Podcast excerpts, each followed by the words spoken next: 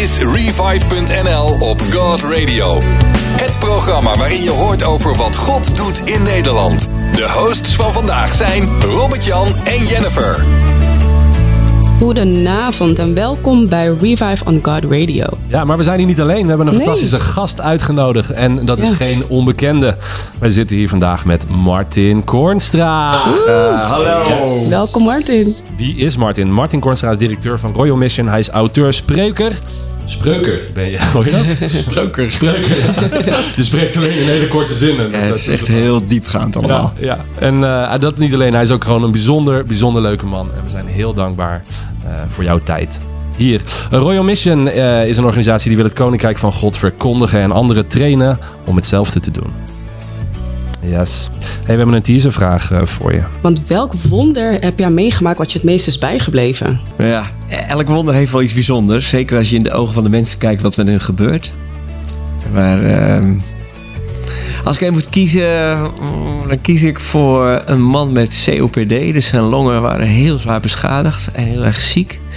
En ik, eh, God openbaarde me dat het was en ik beschreef het. En die man kwam naar voren in een zaal met, nou zeg 1500 mensen. En ik spreek met hem af, als ik voor je bid, zullen we dan een rondje de zaal lopen. En hij kon niet langer dan 10 meter dan buiten adem. En ik, ik bid voor hem en ik voel gewoon dat het gebeurt. Ik zeg, ik, ik begin te rennen, kom achter me aan. En hij roopt die hele zaal achter mij door. We komen terug bij het podium. En ik ben wel een soort van buiten adem, want we hebben echt wel even 1500 mensen door een hele zaal gerend. Kom terug bij het podium en hij tikt me aan. We doen nog een rondje en hij rent voor me uit en loopt een tweede rondje. En dat was, eh, onderweg er stonden vrienden van mij in de zaal, high fives, gewoon van jongens, we- dit is het, dit, we lopen in een wonder, zo voelde het. Fantastisch. Dat moment is wel een van de, dat je het voelt helemaal. ja, Ja, ja wauw. Geweldig, geweldig. bijzonder. Ja, echt heel bijzonder. Ja, nou, en hij zo- is later ook officieel genezen verklaard door artsen van zijn COPD. Ja. Nou, halleluja. Wat, wat wil je nog meer? Geweldig. ja. Fantastisch Nou, wonder. we, kunnen, we kunnen inpakken, we kunnen naar ja, huis. echt hè? Ja, dat was het. Nee, dat gaan, we, gaan we niet doen. Ehm, eh, nog even kort. eh, Er zijn twee boeken eh, die zijn uitgegeven door Royal Mission.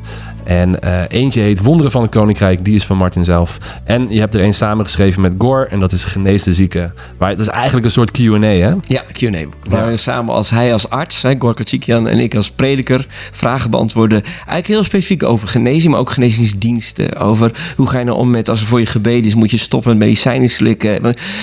Wat gebeurt er in de dynamiek van zo'n dienst? Kan het ook zijn dat door adrenaline in je lichaam je de pijn niet meer voelt en het wonder wel of niet gebeurt?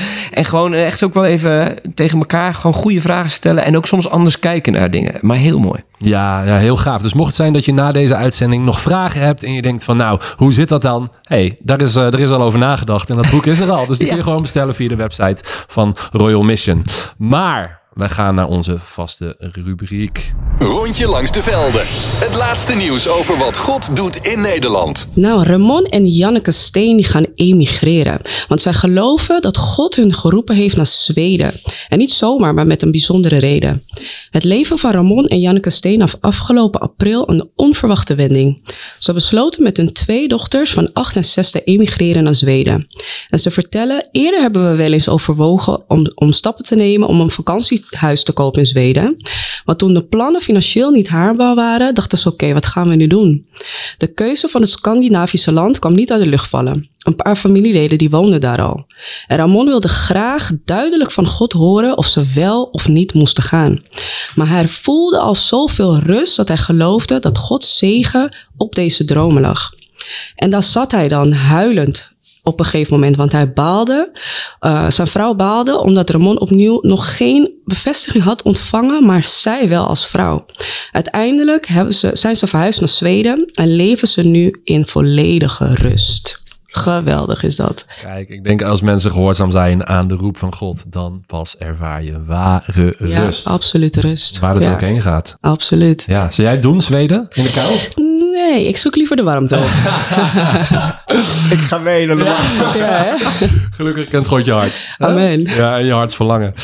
Ja. Ja, want ehm, even kijken. Wat gebeurt er nog meer in Nederland? Ja, we hebben een mooi artikel van eh, Hans Tims. En eh, de, de titel van het eh, artikel is... Een apostel is iets wat andere mensen in jou zien. En hij schrijft eigenlijk het volgende, of hij zegt het volgende. Waarom hebben wij in Nederland er toch zo moeite mee om iemand aan te spreken als apostel of profeet? En eh, Hans Tims, die, eh, die schiet in de lach van achter zijn kopje koffie. En eh, ja, hij zegt, wij zijn een landje van doe maar gewoon. En we hebben er moeite mee als iemand boven het maaiveld uitsteekt. Het is dan ook niet zo dat ik ergens binnenloop en roep... eh goedendag, apostel Hans uh, meldt zich. Wat ik hilarisch uh, vind. Ja, ik stel mezelf altijd wel voor als uh, apostel, profeet, leraar, um, herder. Ja. Mooi. Ja, ja fijn hè? Ja, je hebt ook alles jij. Ja, Mooi. ik heb alles. Ja, ja. ik heb het ook op een t-shirt. En, uh, nee. Nee, wat mooi is dat hij spreekt in het artikel heel erg over de balans. Die, die denk ik misschien soms wel eens een beetje zoek is. En hij zegt uh, het volgende. Er is helaas veel misbruik gemaakt van de titel apostel, vertelt hij. Mede hierdoor heeft deze bediening ook schade opgelopen. Niet iedereen die zich apostel noemt is ook daadwerkelijk een apostel. En je ziet vaak dat te pas en te onpas men zich deze functie eigen maakt. Er zijn culturen waar iedereen en alles apostel en profeet is. Maar volgens Tims is het voor sommigen een soort prestigetitel. Maar de ene bediening is niet meer dan de andere. Bij God gaat het niet om ego's, logo's en titels, maar om een dienend hart. En dat is het. Dat is het. En dan zegt hij, uh, waar het volgens mij om gaat, is je benoemt jezelf niet tot apostel, maar het is iets wat anderen in jou zien. Je wordt herkend en erkend door anderen. Ja, ik vind dat heel mooi. Ja. Martin, wil jij nog een duit in het zakje doen? Nou, ik schrijf hierbij aan. We zitten in een soort spagaat tussen uh, bang voor die termen, maar ze dan maar niet gebruiken. Zit ik zelf ook in hoor. Omdat onze cultuur heeft moeite ermee. Hè? En, en ik ben ook in culturen geweest waar het te pas en onpas gebruikt wordt. En denk, ja jongens, het is alleen maar uh, ego-trippen. Dus, maar ik vind de, de insteek, wat de titel van het stukje is wat je zei, dat als andere mensen jou zo erkennen en benoemen, uh, dat laat ik toe. Ik, als mensen vragen, wat is jouw bediening, zal ik vragen, en wat denk je wat het is? Omdat ik wil dat erkenning komt niet doordat ik een naamkaartje draag, maar dat mensen de vrucht van die bediening zien. Daar gaat het om. Dus, uh, en als die ruimte er is, dan kunnen we er weer leren gezond mee om te gaan. Ja, ik, ik moet ook denken aan Paulus die tegen de Corinthiërs zegt, uh, weet je, voor anderen ben ik misschien geen apostel, maar voor jullie ben ik dat zeker. En jullie zijn mijn, het zegel van mijn apostelschap. Ja, en ik vind dat een hele mooie sleutelzin. Ja. Yes. Wat is er verder uh, aan de hand in Nederland? Ja, andere mooie dingen die God in, in Nederland aan het doen is. Dat is uh, bij Daniel. Daniel die komt uit Putten en um, hij kreeg de opdracht van God om een dagboek te schrijven over wonderen. En door de getuigenissen van anderen is hij uiteindelijk een boek gaan schrijven. Uh, Daniel van Dronkelaar is 26 jaar. Hij is gelovig opgevoed, maar tijdens zijn puberteit doet hij daar niet zoveel mee. Um, op zijn elfde kwam zijn jongste broer te overlijden door een treinongeluk. En daardoor werd hij best wel flink rebels in zijn uh, levensstijl. En toen hij 14 was, begon hij met bezoeken van een keten in de buurt, uh, met wat vrienden. Maar ja, die dronken best wel veel. En hij ging steeds de verkeerde kant op. Hij ging naar feestjes, uh, werd gevoelig voor drugsgebruik. En uiteindelijk, toen hij 17 was, ontmoette hij daar zijn vrouw, zijn huidige vrouw. Um, dus God was toen eigenlijk al iets aan het doen. Dat is wel het mooie ervan. Ze zijn in 2020 getrouwd. Uh, ze wonen samen en ja, op een gegeven moment hadden ze een paar levensvragen. Ze gingen zich afvragen, oké, wat gaan we nou doen? Gaan we elke weekend feesten? Of gaan we nou echt serieus in het leven staan en God zoeken? Nou, uiteindelijk hebben ze het tweede gedaan. En uh, Daniel kreeg het, echt het gevoel dat hij iets moest doen voor God. En um, nou ja, hij had het erover met zijn vrouw. En uh, op een dag kwam hij thuis van een feest. En hij dacht, weet je wat, ik ga een website bouwen. En hij deed alles anoniem. Dus niemand wist eigenlijk dat hij die website had opgezet. En wat hij ging doen, is dat hij um, christelijke platforms ging benaderen om hun verhaal te delen. Dus hij ging uh, mensen interviewen. Een van die mensen was uh, Raymond Steen, dus de andere man waar we het net over hadden, uh, die, die naar Zweden was gegaan. En hij ging hem interviewen en via via kwam hij dus in contact met een Pinkstergemeente. En daar veranderde alles. Hij werd geraakt tijdens de tweede keer dat hij daar in de dienst zat. En hij had zoiets van, dit is mijn thuis. En in, in dat hele proces begon hij al die getuigenissen die hij verzamelde op de website in een boek te zetten. En dat boek, dat is uh, De Wonderen zijn de wereld nog niet uit. Waarbij hij ruim 300 verschillende getuigenissen heeft verzameld en in het boek heeft gezet. Echt ter bemoediging uh, om mensen te bekrachtigen. Dus dat is uh, heel bijzonder. Dat is fantastisch. Dat is fantastisch ja. zelfs. En als je, als je daar naar uh, wil kijken, naar die website van hem, dat is www.365wonderen.nl. En dan mag je 365 ja. gewoon schrijven in cijfers. Ja, dat, dat scheelt wel, hè? Ja. hey, maar dat is een, een mooi brugje naar het, het volgende nummer en het interview. Want waar we het vandaag met Martin over gaan hebben, is wat als het wonder uitblijft. Maar voordat we daar naartoe gaan, hebben we eerst Leland met het nummer Waymaker.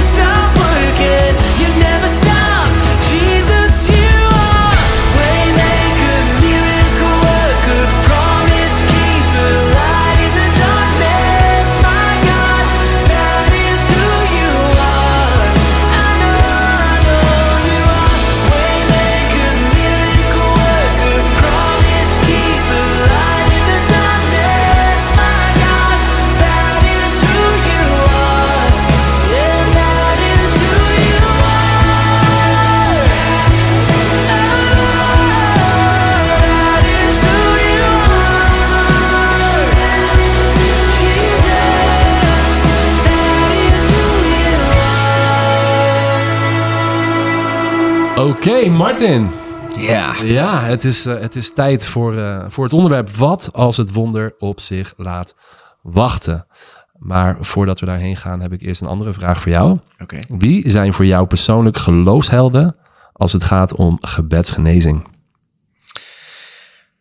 Eh, ja, goh, dat zijn eh, allereerst mensen van vroegere tijden. Dat klinkt een beetje, dat zijn de boeken die je gelezen hebt van John, John Lake en Catherine Coleman en Smith Wigglesworth. En eh, ja, mijn boekenkast staat er vol mee met de verhalen. Juist om, om te beseffen, het is niet, niet alleen de tijd van Jezus, het is ook recent gebeurd en het kan. En er zijn ongelooflijke verhalen.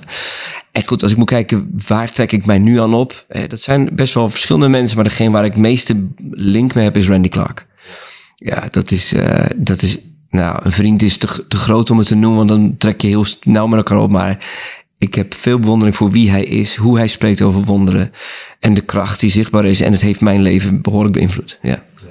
Ik sta ook, eh, ja, ik ga ook weer op reis eh, met hem, dus dat is mooi. Oh, wauw. Beetje jaloers maar. Ja. Ja. ja. Hey, en eh, als, als, we, als we kijken, eh, ik heb een eh, quote van jou gevonden. Die ga, ik, die ga ik je geven en dan mag je op reageren. Dit is wat je zei, zelf zei. Wij zien in Nederland nog een relatief klein percentage genezingen. De praktijk staat nog ver af van de bediening van Jezus. Oké? Daar mag je zo verder op reageren. De eerste, eerste vraag die, die nu komt is: Wil God altijd genezen? Eh, ik- nu denk ik even na, maar het antwoord is ja. Kijk, het hart van God is volkomen herstel van de mens.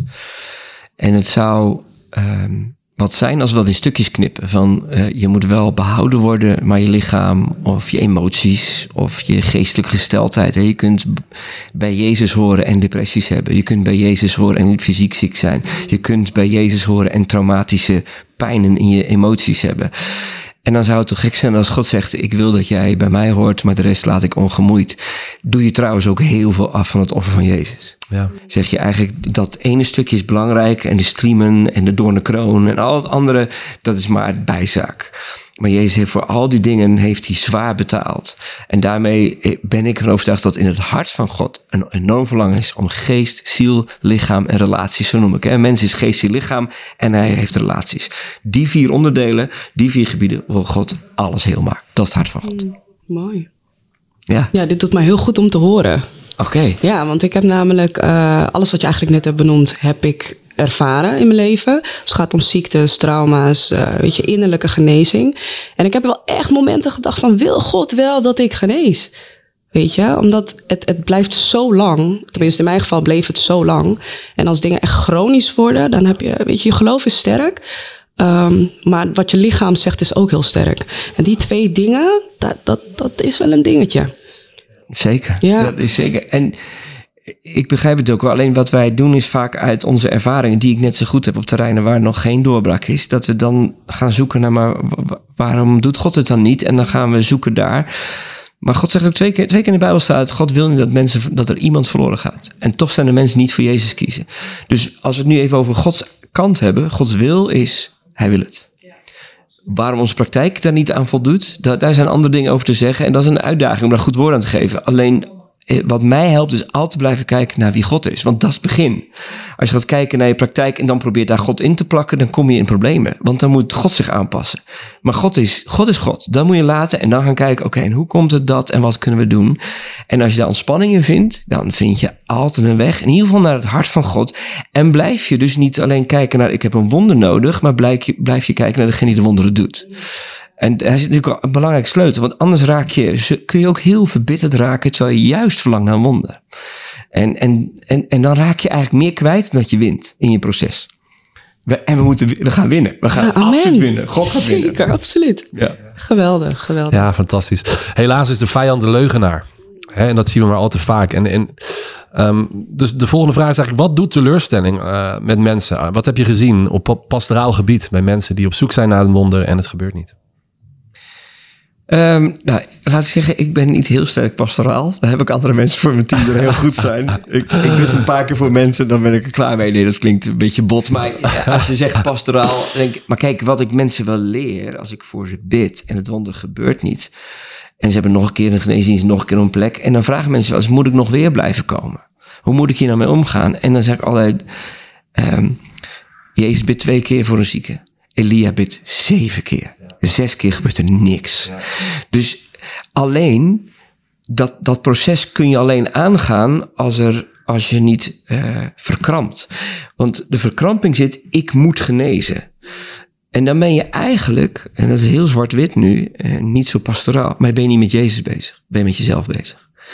En, en, en dan, als je dus met jezelf bezig bent, dat is een doodlopend spoor. Dan raken mensen verbitterd, teleurgesteld. En uiteindelijk kieperen ze met uh, Jezus overboord.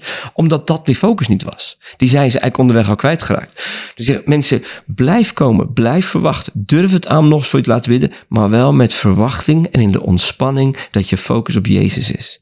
En als je dat doet, eigenlijk maak je je dan alleen maar meer klaar om makkelijker te ontvangen. In plaats van dat je meer afstand krijgt. Ja. Ergens, anders in de interview heb jij gezegd: uh, mensen gaan wel herhaaldelijk naar een dokter, ondanks dat ze niet genezen. Maar na twee keer een genezingsdienst en teleurstelling, dan denken ze: Nou, uh, ik, ik, ik, stop ermee. Ja, nou ja, dat is het. Hè. We zijn, uh, we hebben, daarmee zie je al dat het onderwerp vertrouwen hebben, of nou geloof of vertrouwen of overgave, dat je in wezen meer vertrouwen uitspreekt in menselijke middelen dan in wat God kan doen. En dat is, daar spreek ik geen oordeel over uit, maar dan zie je wel dat ik geloof dat het wonderen kan doen. Dat, dat mooi dat je dat zegt en dat zeg ik ook. Maar de praktijk voor ons mensen, inclusief mezelf, is best ingewikkelder dan dat. Want ik zeg vaak in de zaal, dat is een beetje goed grappig, vraag wie gelooft dat het wonderen kan doen? Ja, allemaal handen op. En dan gebeurt er een wonder. En dan zie je de ene ander zeggen, ongelooflijk. ja, en dat is het. En, Ja. en ik laat dat ook staan. Want waarom zouden wij op een plek komen dat we altijd alles geloven en alles maar kunnen? Want onze, onze ogen, onze, onze ja, zintuigen zien en voelen iets- een andere wereld. Dus leven in een materiële wereld en leren leven vanuit de hemel, zo te zeggen, dat is een uitdaging. Ook voor mij. Alleen als ik die plek makkelijker vind, gebeuren veel meer wonderen. Want de realiteit is veel mooier. En als mensen dat, die weg, die groei kunnen maken in ontspanning, met focus op Jezus, dan is de weg alleen maar omhoog. Voor iedereen. Ja, zeker. En wat ik, wa- waar ik nu echt aan moet denken, is het verhaal ook, weet je, tijdens die storm. En Jezus zit in een boot met zijn discipelen. En iedereen is van, oh, wat gaat er gebeuren? Terwijl op het moment dat je focust op Jezus, oog in oog, kan je op water lopen. Dan gaat alles goed. En dan eh, is eigenlijk in principe niks aan de hand. En dat hoor ik ook wel een beetje terug in je verhaal. Van blijf focussen op het geloof. Hou je daaraan vast. En ehm, dus ook in het praktische stukje, toch? Ja, ja, Ja. zeker. Ja, Als, ja, zodra je alleen maar naar je ziekte kijkt en ik moet genezen en, en het gebeurt weer niet en het gebeurt weer niet, waar ben je mee bezig? Je voelt alleen maar, je voelt je eigenlijk alleen maar zieker en je raakt alleen maar meer ge- gerustgesteld in de bidders of wat God daar zou moeten betekenen. Terwijl als ik mijn aandacht op Jezus richt en zeg ik ben dankbaar voor wat ik heb en ik wil u vertrouwen voor meer, want ik weet dat u voor meer betaald heeft, dan, dan kan er ook ruimte komen om makkelijk te ontvangen. Want blijkbaar ons, de houding van ons hart heeft invloed op hoeveel we kunnen ontvangen. Ja. Hey, en als we dan het gelijk wat praktischer gaan maken. Geeft Gods woord volgens jou aanwijzingen eh, waarom er soms blokkades zijn om, om te kunnen ontvangen, om te kunnen lopen in die ontspannende houding? Ja, eh, waarom ben ik wat voorzichtig? Ja, er zijn zeker dingen en ik zal wel dingen noemen. Alleen, ik, ik ga niet naar een plek waar ik het helemaal sluitend heb. Waarom? Als ik het sluitend heb, heb ik God gedefinieerd en in een, in een systeem zitten. En, ik wil, en daarmee wil ik eh, ook ruimte laten en dat God groter is dan ik kan begrijpen. Zonder dat ik op een plek wil komen van een soort fatalisme. Ja, God moet het doen, want dan heb je de soevereine God die alles moet doen en wij moeten niks doen. Maar Jezus geeft ons juist heel veel opdrachten en verantwoordelijkheid en uitdaging. Dus dat is even de context. Veel uitdaging, ga ervoor, maar God legt ons niet alles uit. De Bijbel is niet sluitend in alles. Eh, ik bedoel, begin al bij het scheppingsverhaal. Hoe is het precies gegaan? Ik weet het niet precies. Alleen ik weet dat God ons verteld heeft wat we nodig hebben om te begrijpen. Zodat we begrijpen dat God groter is dan wij kunnen beseffen. Dat is het geheel. Eh, en als er redenen waarom. Nou, Jezus zegt eh, bij eh, die maanzieke knaap, hè, de jongen die epileptisch is, waarvan de discipelen hem niet kunnen bevrijden of genezen. En dan Jezus doet het wel. Dan zijn er twee dingen die je uit kunt leren. Is Jezus geeft nooit de zieke de schuld. Zegt van, jij hebt een klein geloof, dit ligt aan jou. Eh, hij geeft eerst verantwoordelijkheid aan de bidder. De bidders, de discipelen. Als ik initiatief neem te gaan bidden, is het mijn verantwoordelijkheid om te groeien in geloof. Want de zieke is al ziek. Geef hem nou de kans om te ontvangen. Help hem daarbij. Maar leg niet, ja, als jij niet klaar ervoor bent, kun je ook niet ontvangen. Ik neem initiatief, dan ben ik verantwoordelijk. De opdracht genezen zieken ligt niet bij de zieken, ligt bij degene die uitgestuurd worden. Dus eerst de verantwoordelijkheid bij de juiste mensen leggen. En tuurlijk, als bidder heb ik een verantwoordelijkheid om te groeien in geloof. En geloof is dus een ongelooflijk belangrijke sleutel.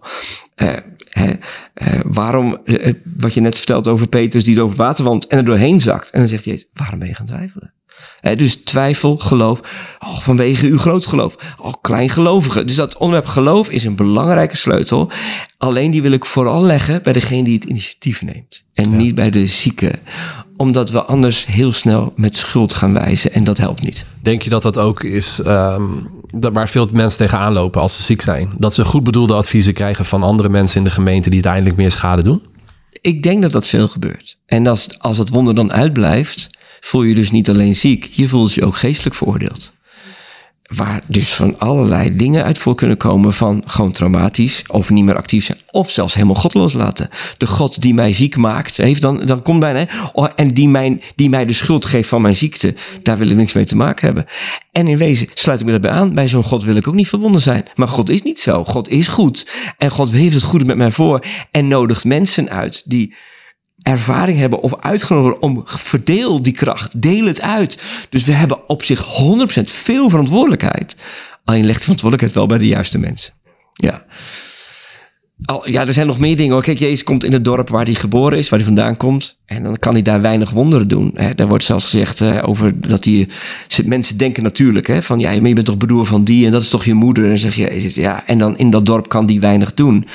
En dat betekent niet dat Jezus de kracht daar kwijt is, maar kritische houding. Überhaupt niet naar Jezus toe gaan en zeggen, maar dit, dit, kan helemaal niet. Ja, dus onze kritische eh, houding. eh, eh, mensen niet de ruimte geven om überhaupt dat de kracht van God zit in de weg van wonderen. Je- Zelfs Jezus kan weinig doen. En we hebben soms gewoon, ja, dat voorbeeld wat ik net noemde, dat Jezus twee keer bidt. Zonder dat ik dat helemaal kan uitleggen wat daar gebeurt. Maar heel veel dingen in de bediening van Jezus staan er één keer in. Juist om het ons één keer duidelijk te maken. En mijn laatste vraag, wilt u mij genezen? Ik wil het. Gewoon om te zeggen, God wil het. Daarmee staat. Eh, een man die vraagt, als u iets kunt doen. Jezus, ik kan, alles is mogelijk voor degene die gelooft. Staat er één keer in. Er staat één keer in dat Jezus twee keer bidt. Het lijkt wel of gewoon één voorbeeld is genoeg om te weten. Zo, zo kan het zijn. Nou, en dan, er zijn dus, soms moet je ergens doorheen. Soms moet je, zoals jij zegt, dit geslacht vaart niet uit dan door bidden en vasten. Blijkbaar is onze persoonlijke geestelijke groei als bidders, hè, daar gaat het weer over, maakt dat er meer ruimte komt voor wonderen. Dat er in wezen meer kracht op ons leven komt. Dus God wil wel, er is al, er is ruimte voor gemaakt in het offer van Jezus. Dus onze geestelijke groei maakt dat we makkelijker die kracht kunnen doorgeven en er meer wonderen gaan gebeuren. En, en daar zit ook voor mij mijn persoonlijke uitdaging, Martin. Investeer in je tijd met God. Ja, Zodat de kracht toeneemt op je leven. Ja. Zodat je meer mag uitdelen. ja. Fantastisch. En als je anderen daarin meeneemt, gaat hun geloof ook groeien. Ja. Amen, amen. Hey, en als we, als, we, als we verder kijken naar aanwijzingen in Gods woord. Ehm, bijvoorbeeld onvergevingsgezindheid is een blokkade om vergeving te ontvangen. Eh, ik heb wel eens ook gelezen in boeken over genezing eh, dat iemand zei: Ik bid eigenlijk zelden meer voor mensen met reuma, omdat ik heb ontdekt dat heel vaak eh, onvergevingsgezindheid een bron is van ziekte. Wat, wat reageer daar eens op? Ehm, kijk, ik noemde het al, God wil, geest, ziel, lichaam, relaties. Die, die vier zit ik altijd op rij. Als je een holistisch, een heel beeld neemt, dan wil God die allemaal. En die vier zijn, even plat gezegd, niet los verkrijgbaar.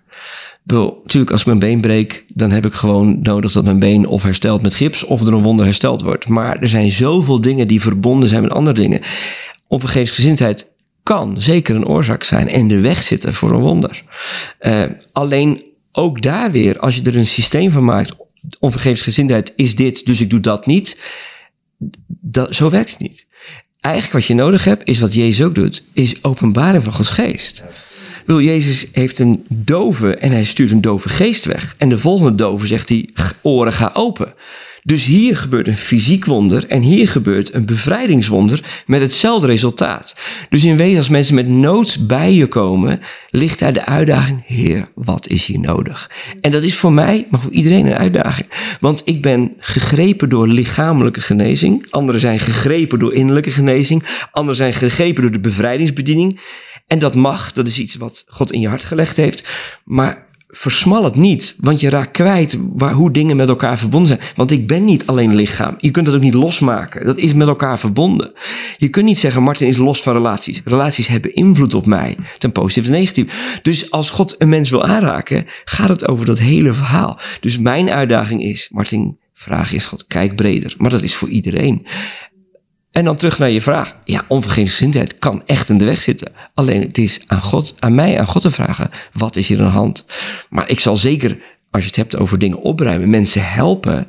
Maak het nou nooit met mensen. Je maakt ruimte voor. Bedoel, Als Jezus al zegt, hè, dat, of dat staat ergens, ik weet even niet waar het staat, maar eh, volgens mij in Petersbrief, dat als je het niet goed is tussen jou en je vrouw, worden je gebeden belemmerd. Ja, klopt. Dat is, dan, dat is echt heel apart, denk je.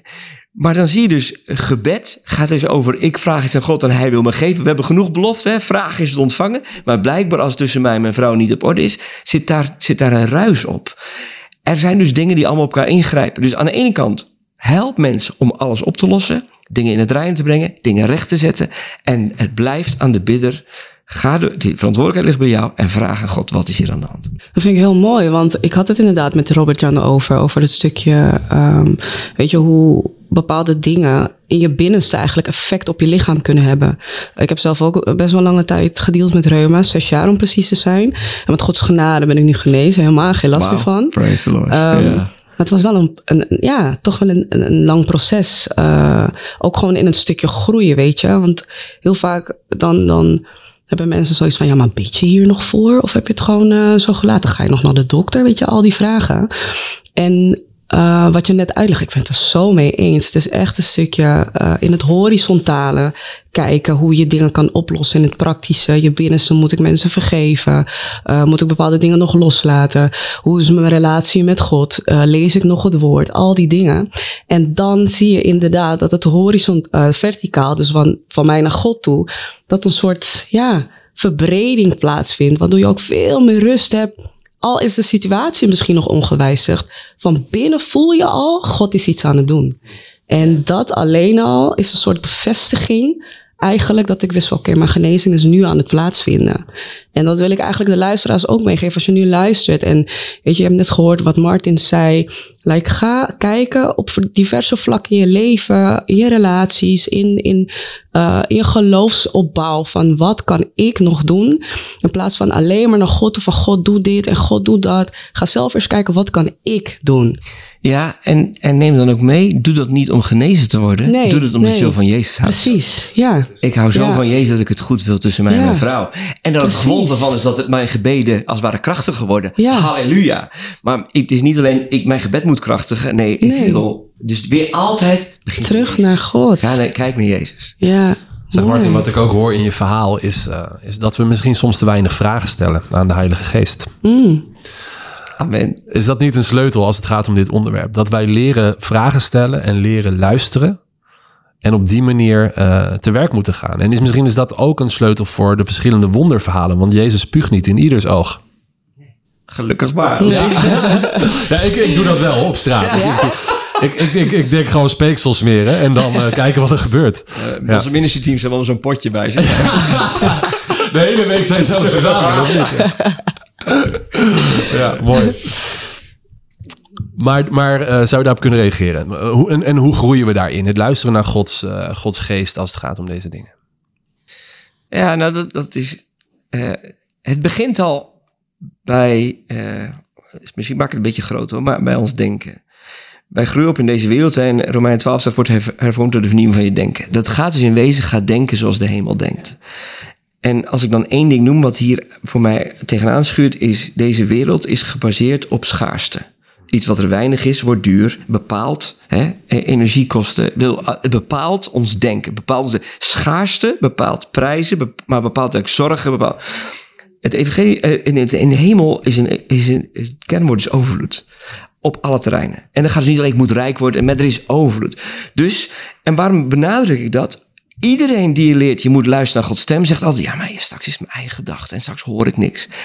Ik zeg altijd tegen mensen, deze kamer waar wij nu in zijn, hangt vol met woorden van God. Miljoenen hangen er hier. God kan mij twintig, honderd gedachten geven over jouw leven, over jou. Dat is, dat is het. Alleen als ik denk, oh, het is niet straks van mezelf, denk ik in schaarste en doe ik het dus niet. En wat ga ik doen? Ik ga het zelf doen. Want schaarste denkt, ik moet er hard voor werken om het rond te krijgen. Overvloed denkt, ik doe mijn handen op, ik ontvang het. Dus verandering van denken, het is zo aanwezig. Voor iedereen waar ik bid, zijn miljoenen goede gedachten van God. Voor iedereen. Dus ik kan altijd woorden van God ontvangen en doorgeven. Elk moment.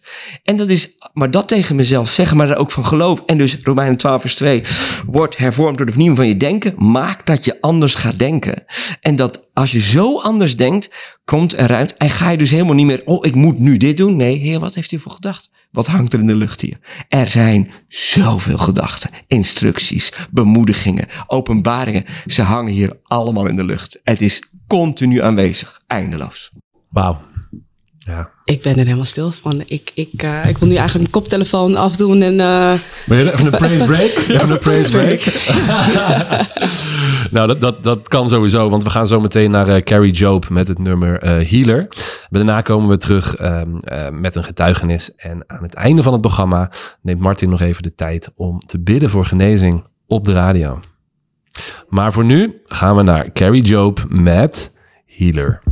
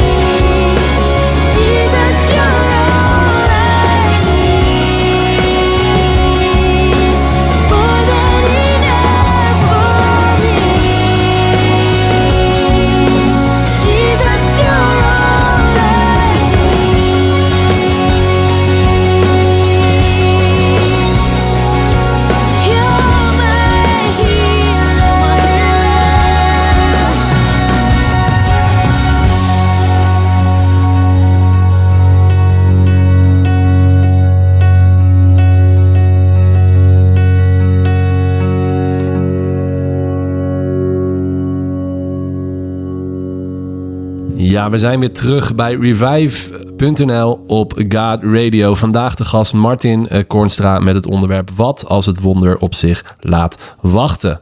We hebben een getuigenis. Leslie Hartman gaan we bellen en die heeft lang moeten wachten op een wonder. En we gaan luisteren naar haar verhaal. Hey Robert-Jan. Hey Leslie, wat leuk dat jij tijd maakt om bij ons in de uitzending te komen. Van harte welkom. Ja, dankjewel. Jij hebt een, eh, een verhaal waarin je een tijd hebt moeten wachten op een wonder. Zou jij dat aan ons eh, kunnen eh, vertellen? Zeker, zeker. nou, ik zal je eens even wat achtergrond geven. Ehm, ik ben in maart 2018 eh, getrouwd met mijn man Erwin. En ehm, na een half jaar eh, hadden wij als iets van we willen beginnen met eh, kinderen, zeg maar. Want we wilden graag een groot gezin, nog steeds. Ja, Ehm, en ehm, ja, dus eigenlijk eh vol goede moed eraan begonnen. Op een gegeven moment ja, duurde dat een jaartje. Nou ja, een jaar werd uiteindelijk twee jaar. Tot die tijd hadden we nog best wel vertrouwen in God. En we dachten, we wachten het gewoon af. Ehm, maar na twee jaar hadden we toch gewoon besloten om, eh, om naar het ziekenhuis te gaan. Om wat onderzoeken te laten doen. Ehm, dus we hebben twee maanden onderzoeken gehad. En ehm, het ziekenhuis gaf ons eigenlijk 30% kans om eh, natuurlijk zwanger te worden. Eh, dus ik vond het vrij laag. Zij vonden dat nog vrij hoog. Ja. Ja, dus ze zeiden ook van, nou ja, probeer het nog een halfjaartje. Ehm, en ik dacht nog van, ja, misschien gaat het nu wel lukken in dit half jaar. Maar uiteindelijk was ik na een half jaar nog niet zwanger. Dus uiteindelijk waren we alweer eh, tweeënhalf jaar verder. Ehm, en dat was echt wel het moment dat mijn geloof heel erg in twijfel werd gebracht. Ehm, dat ik eigenlijk zelfs in een kleine geloofscrisis belandde. En in plaats van nou ja, echt in de Bijbel te duiken, wat ik had moeten doen, heb ik ook heel veel dingen gewoon aangenomen. Om dingen die mensen tegen me hebben gesproken. Hè, misschien van, eh, heeft God een ander plan voor je? Misschien eh, is het niet Gods plan dat je moeder wordt. Of eh, misschien is het nog niet de timing en moet je nog wachten. En ik begon dat gewoon aan te nemen. Eigenlijk voor de waarheid. Waarvan ik nu besef dat het gewoon niet de waarheid is. Dat het Ja. leugens waren. ja, Maar op, ja, op dat moment werd het gewoon mijn realiteit. En ik kwam echt in een crisis. En door telkens die teleurstelling, van ja, maand na maand na maand heb je gewoon die teleurstelling. eh, begon eigenlijk een beetje te veranderen in ehm, ja, dat ik boos werd. En ook echt boos op God. En ik dacht bij mezelf van, ja, als, als God het kan geven, waarom geeft hij het dan niet? En ik, ik snap het gewoon niet. En die boosheid begon zelfs eh, bitterheid te worden. Dus helaas ben ik in best wel wat valkuilen toen gestapt. En ehm, ja, door, doordat mijn denken gewoon niet meer in lijn was met het woord, kwam ook oud gedrag naar boven. En oude zonde begon eigenlijk weer naar boven te komen. Dus ik schrok daar ook best wel van hoe ver, hoe ver ik me af, eh, ja, hoe ver weg ik me begon te voelen van God, zeg maar. ja, Ja, nou ja, toen kwam ik op een gegeven moment echt op een tweesplitsing. Ehm, want God zei eh, dat ik iets radicaals moest doen, dat ik moest stoppen met mijn werk. Maar ja, ik vond mijn werk leuk en ik eh, had een vast contract. Maar ik voelde gewoon dat hij mij apart wilde zetten. Juist omdat ik zo ver eh, van hem af was gedwaald, zeg maar. Hm.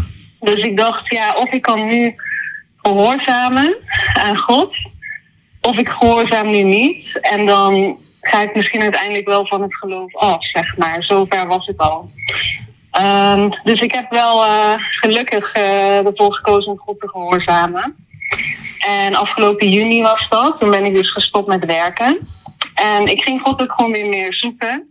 Nou, in het begin, hè, mijn hart was best wel verhard, dus dat was nog wat lastig. Maar na een tijdje toen ehm, ja, gingen die barrières er wel vandaag. En ik zag ook een eh, boek voorbij komen, Geloof wordt onmogelijk. Hè. Ik dacht, nou, dat eh, heb ik nodig. ja, Het was een boek van, eh, van Tom de Wal, heel goed boek. En ik ging het lezen en ik dacht van wauw, van, van met alles wat ik las, begon die waarheid gewoon weer binnen te komen. En mijn geloof begon echt weer op te bouwen. En ik ben toen echt gaan, gaan kijken van hé, hey, maar in plaats van te luisteren naar wat allemaal mensen zeggen, wat zegt de Bijbel hierover? En ik ben weer in de waarheid gaan staan. En Gods woord zegt ook van dat geen enkele vrouw onvruchtbaar zal zijn en geen enkele vrouw een misgaan zal hebben. Dus wat Gods woord zei was zo anders dan mijn realiteit toen. Ehm, ja, dus, dus ik begon echt weer, mijn geloof werd weer opgebouwd. Ik kon God weer vinden. En eh, op een gegeven moment begon God, dat was ergens in augustus, eh, begon hij mij ook openbaring te geven over mijn verleden. En dat ik door mijn verleden, zeg maar, voor ik de Heer had aangenomen, dat er nog een bepaalde onreinheid eh, was. Waar ik me niet van bewust was. Maar ik voelde gewoon, ik ging bidden voor mezelf. Maar ik voelde ook dat het gewoon te sterk was. Eh, dus ik ging gelijk online kijken. Want ik, ik, iemand had mij verteld over House of Miracles. En dat ze bevrijdingsdiensten doen. Dus die dag daarna hadden ze gewoon een Miracle Night eh, in eh, Den Helder. En zo'n bevrijdingsavond. Dus ik ben daarheen gegaan. Heel veel weerstand eh, onderweg, maar we zijn er gekomen. Ja. En, en ze gingen dus voor mij bidden. En ja, ik begon ook te manifesteren. En ik voelde ook gewoon onder in mijn buik, zeg maar, dat, dat daar gewoon iets zat. En zij vertelde ook tegen mij, eh, Anne en Rick, die gebeden hadden van... Dit, wat hier zit, zeg maar, die onreine geesten, hè, en of wat het ook is, dat, dat eh weerhoudt jou ervan om zwanger te worden. Dus dat, dat was voor mij best wel een shock. Want ik had geen idee dat dat zo kon werken, zeg maar. Dat het überhaupt mogelijk was. Dus het was ook best wel een eye-opener. Ja. En daar is echt, ja, dat is echt het begin geweest van, ja, van die ommekeer. Dus ik heb daar veel bevrijding ontvangen die avond. Ehm, de week daarna hadden we in onze kerk een conferentie. Ehm, daar is God ook gewoon doorgegaan met de bevrijding en het herstel. En op een van die avonden heeft hij me zo aangeraakt. En heeft hij echt gewoon het hart van steen gewoon volledig gewoon verwijderd. En, eh, en, en mijn hart van vlees weergegeven. En later op de avond heeft de, eh, de vrouw van de voorganger nog voor mij gebeden. En dat was ook zoveel vuur. En ze zei op het einde van haar gebed, I believe it's done. En ik dacht, ja, dit begrijp ik gewoon. Ik geloof ook gewoon dat het, ja, dat het gewoon klaar is. En dat het nu, eh, ik verwacht het wonder gewoon eigenlijk. En tegelijkertijd dat ik het wonder verwachtte, was ik inmiddels weer zo dicht bij God. Ehm, dat het ook weer niet mijn hele leven, mijn gedachten in beslag nam. Want ik had ook wel gemerkt dat het op een gegeven moment een afgod kan worden. Dat ik alleen maar, hè, dat je alleen maar obsessief daarmee bezig bent eh, met die kinderwens. En ehm, op dat moment had ik ook zoiets van, ik ging die test doen, dat was in september, dus nog maar een maand nadat ik bij House Miracles was. En ik zei gewoon tegen de heer van, of het nou positief is of negatief, het maakt niet uit. Ik heb u, u bent gewoon op de eerste plaats. Maar ja, dat was precies het moment. En dat het wel gewoon eh, positief was. En dat we ons wonder eh, ja, gewoon hadden ontvangen. Wauw. Ja, ja dus dat was eh, echt onwijs mooi. Ja. Wat geweldig. En jij bent nu zwanger van een wonder, klopt dat? ja, dat klopt. ik ben nu eh 14 weken zwanger inmiddels. In juni verwachten ons eerste kind. Ja, Nou, van, van harte gefeliciteerd. Ten eerste. ja dankjewel. Ten tweede, ontzettend bedankt voor je verhaal. Ik vond het zo'n goed verhaal dat, eh, dat ik je geen enkele eh, moment wilde onderbreken. Eh, hey, en voor alle luisteraars die nu luisteren, heb jij nog tips voor mensen die, die misschien in dezelfde situatie zitten als, als jij? Ja, zeker. Ehm, nou, mijn tips zou zijn, misschien zit je nu ook op het punt hè, dat je geloof eigenlijk passief is geworden, eh, dat je leugens bent gaan geloven. Dan wil ik zeggen van, trek gewoon een streep in het zand en ga naar de Bijbel. Want ehm, het voornaamste is, je hoeft het ook niet te accepteren. Want onvruchtbaarheid is gewoon een kwelling van de duivel. En het is niet Gods plan. Dus ehm, ga ook echt in die waarheid staan van de Bijbel. Wat zegt de Bijbel hierover? En vervolgens, eh, dus ga je geloof opbouwen. En ga vervolgens ook je geloof eh, proclameren. Ga het uitspreken. Ga tegen die berg spreken. Eh, ga tegen je lichaam spreken. Want wij zijn de baas over ons lichaam. En ons lichaam is niet de baas over ons. Een hele korte proclamatie die ik heel veel heb gedaan is... lichaam, kom in lijn met Gods woord. En ehm, ja, ga echt in die waarheid staan. En dan geloof ik dat, dat je ook gewoon die berg eh, in de zee zult zien verdwijnen. Wat Jezus zegt. Dat je ook die wonders zult ontvangen. Want Gods beloftes zijn, eh, zijn ja en amen. Wauw. Leslie, dankjewel voor jouw verhaal. Dankjewel voor eh, jouw getuigenis. En eh, voor de mensen die de andere kant van het getuigenis willen horen. Er staat een artikel op Revive waarin Rick en Anne getuigen. Want dat waren de twee die voor jou hebben gebeden tijdens die dienst. Ja, klopt. Hey, van harte bedankt voor je tijd. En we wensen jou Yes. en jullie gezin alle goeds toe. Ook van Martin. Ja, for sure. Wauw. Geweldig. Ja, dankjewel. Dankjewel. Ook bedankt dat ik eh, mijn verhaal mocht doen bij jullie. Yes, oké. En wens je een hele fijne dag verder. Yes, hetzelfde. Oké, Doei. dankjewel. Ja, reageer maar. Ja, ik, ik vind dat zij, haar verhaal sluit heel erg aan bij waar we het net over gehad hebben. Over ook niet hè, van het wonder moet gebeuren. Ja, daar verlang je naar. Maar eh, ik wil, ik wil meer Jezus. Ik wil dingen opruimen. Ik wil dat tussen hem en mij in orde is. Dat, er, dat mijn leven in lijn komt met God. En dan komt je lichaam uiteindelijk ook wel in lijn met God. Zo. Ik, eh, ja. En ook gewoon, ik vind het gezond dat je beseft, soms heb ik hulp nodig. Dat je naar een plek gaat waar kracht is. Eh, Er zijn mensen, er zijn plekken waar meer kracht is. En dat vinden mensen soms heel moeilijk. Hè? Dan zeggen ze, ja, maar waarom gebeurt dat? Moet dat dan in die dienst? Of waarom niet in mijn kerk? Het is niet dat God jouw kerk veroordeelt. Alleen er zijn mensen die daar meer ruimte voor maken. En meer zich op richten. En God ook op die manier inzet. Ehm, eh, ja, ik vind het een heel mooi en wonderlijk verhaal. Dank u, Jezus. Amen. Yes. Dat is goed. God is zeker goed. En, en een van die mensen waar, eh, die, die, die meer in meer kracht wandelt, die zit eh, recht tegenover mij. En die kijk ik nu aan. En ehm, we gaan zo meteen eh, luisteren naar ehm, het eh, volgende eh, nummer. Zeg ik dat goed? Ja, dat zeg je goed. Ja? Is Tasha Koeps? Nee, dat zeg ik niet goed. Nee, nee, nee. Want wat, wat, we gaan doen is, eh, we gaan eigenlijk gewoon gelijk door. Martin, ehm, ik, ik denk dat er een hoop luisteraars eh, luisteren. En, en ik denk dat ze een hoop sleutels al hebben ontvangen. Maar eh, zoals Jezus gaf onderwijs, maar daarna liet hij de praktijk zien. Het lijkt me fantastisch om jou gewoon de microfoon te geven. Wij gaan even achteroverleunen.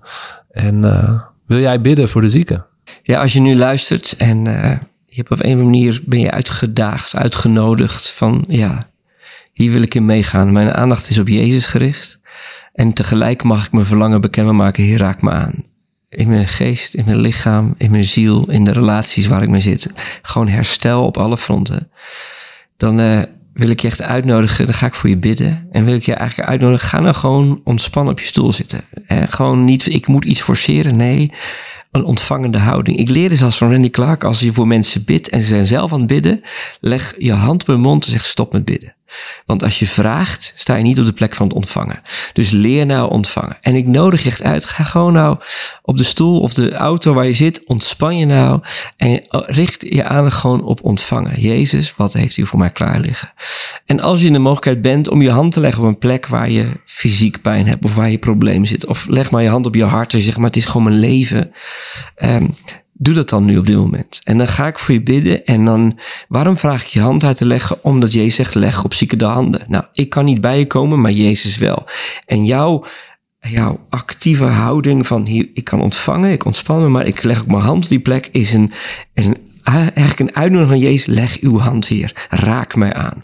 En dan ga ik nu bidden voor jou, voor jullie die zeggen, ja, op deze manier, na dit gehoord hebben, ga ik mee in het avontuur. Leg je hand er maar neer. Richt je ogen maar op Jezus. Je hoeft niet te bidden. Ontvang maar. Vader in Jezus' naam bid ik voor al die mensen die nu dit horen. En ook letterlijk zeggen, ik ga mee in dit, dit avontuur. Heer Jezus, ik richt mijn aandacht op u, want u bent mooier dan mijn wonder. U bent groter dan wat dan ook. U bent de grootste schat in mijn leven. En tegelijk als ik me verbind met u, Heer Jezus, gaat uw zegen stromen in mijn leven. En daar hoort herstel, genezing, heling, vernieuwing en heelmaking bij. Geest, ziel, lichaam en in de relaties waar ik verbonden ben.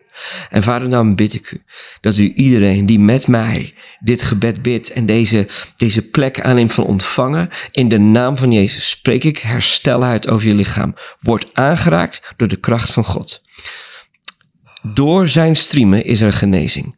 Er is betaald voor de pijn in je lichaam. De doornenkroon die hij gedragen heeft, heeft hij gedragen om de druk van je hoofd, van je denken, van je geest af te halen. Zodat je die koningskroon kroon kunt dragen zonder onderdrukking. In de naam van Jezus, op elk terrein van je leven, gebied ik duisternis achteruit gaan. Gebied ik pijnen te wijken. Gebied ik herstel en vernieuwing te komen. Ook openbaring voor de dingen die jij mag opruimen. Om ruimte te maken voor de kracht van God.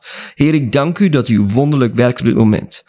En terwijl ik hier zat net, heb ik God gevraagd... voor wie moet ik nog specifiek bij naam of bij specifiek een, een, situatie bidden? En dan bid ik voor, degene, voor een, een vrouw die een verdikking heeft in haar keel. En vroeger noemde hij dat struma, dat woord kwam in mijn hoofd. Als jij een verdikking hebt in je keel, in de naam van Jezus... en je hand ligt daar nu, word genezen. Verdikking wijk, maar ook de oorzaak daarvan wijk in Jezus' naam.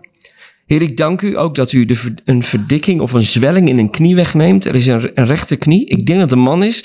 Eh, een, het is eh, een ontsteking is daar ontstaan. Misschien al een tijd dat je knie wat dikker is, er is iets ontstoken. In Jezus' naam, herstel daarover. Dank u Heer dat u dat doet. In Jezus' naam. Een eh, linkerlong. Misschien wel naar aanleiding van het getuigenis dat ik aan het begin vertelde. Van die man met COPD. Er is iemand die Vaak heb je het aan beide longen, maar ik werd, de nadruk werd gelegd op een linkerkant van je longen. Dat daar herstel komt in Jezus' naam. Iemand met clusterhoofdpijn, dat is een specifiek woord, maar ik zag een doorsnede van een, van een hoofd, als ik in de hersenen kreeg en ik overal vonkjes zag. Het staat continu onder spanning. Hoofdpijn, elke vorm van clusterhoofdpijn, en ik weet hoe heftig het is. Ik verbreek je invloed, ik verbreek je pijnen over deze persoon, zodat je weer in vrijheid komt. En ik gebied die geest van pijn te wijken. Dank u dat u vrijheid geeft in Jezus' naam. Nog twee dingen. Iemand die is een schaambeen. Het zag, ik zag je bekken. En ik- het, eh, ge- gebroken, maar dat is heel gek, want dan, dan ben je helemaal niks meer waard. Ik denk dat jaren geleden er iets gebeurd is met je bekken, of je schaambeen beschadigd is. En ik wil daarvoor bidden dat daar herstel komt in Jezus' naam. Wordt genezen. Elk gevolg daarvan, van wat geweest is. Of nou een ongeluk was, ik denk dat het een ongeluk is. Of een botsing of iets in Jezus' naam. En dan nog iemand die zijn schouder uit de kom heeft gehad. Dat is al hersteld, maar je hebt nog steeds een verzwakte schouder. Afgelopen zondag werd nog een jongen genezen die zei: Ik ga weer naar de fitnessclub. Ik kan gewoon die gewichten weer trekken. Mijn schouder, ik voel het. Ik kon deze beweging niet maken. En alle kracht is terug. Ook voor jou, zeg ik. Wat God daar deed, kan hij vandaag doen. Word genezen, word hersteld, word bevrijd, word heel. Want daar heeft Jezus voor betaald. En dank u Heer voor wat u nu doet. We zijn u zo dankbaar voor de wonder die u werkt. In Jezus' naam. Hey, mocht je, mocht je hebben geluisterd naar dit programma, eh, dat kan eh, live op God Radio zijn geweest. Dat kan ook later via de podcast. En heb jij een getuigenis? Heb jij delen eh, hetgeen wat God in jouw leven gedaan heeft? Ga dan naar de website van Revive. Neem contact met ons op en deel dat. Ik wil het ook horen. Ja, en wij gaan het met jou delen als Ja, we het horen. sure. Ja, zeker. Ja, Ja, zeker. We zijn zeer, zeer dankbaar voor je tijd. De tijd zit er helaas alweer op. Het gaat altijd veel te snel. En zeker als Martin er is. Ja, wat doen we eraan? Nog een keer uitnodigen. Ja, dat denk ik ook. Ja. Ik weet de weg nu, dus. We weten de weg zeker. Zeker. Eh, we zijn heel dankbaar voor je tijd en heel dankbaar voor jouw bediening. Eh, niet, niet alleen eh, hier in dit land, maar alle impact die je hebt overal. Je bent een held, je bent een geloofsheld. En het is een eer om ja, te, je te kennen en je te mogen hebben in de uitzending. Nou, dankjewel. Het gevoel is wederzijds. Er ook plekken waar je op een gezonde manier kan praten met onderwerp. Die zijn gewoon nodig. En, en daar, daar zit veel vrucht aan. Dus dankjewel voor het werk wat jullie doen en wat God Radio betekent voor mensen. Yes. All right. Nou, tot slot, misschien kun jij nog iets vertellen over mensen die Revive willen ondersteunen. Yes, voor de mensen die Revive willen ondersteunen met een donatie. Je kan ons een DM sturen op Instagram of je kan op onze website eh, eh, doneren op www.revive.nl. Yes. En dan zaai je in goed nieuws. Yes, absoluut. Amen. Hey, volgende week zijn we er weer. Eh, dan is Dick van der Bos er en een, een andere gast. En wij zijn er over twee weken weer. Yes, tot dan.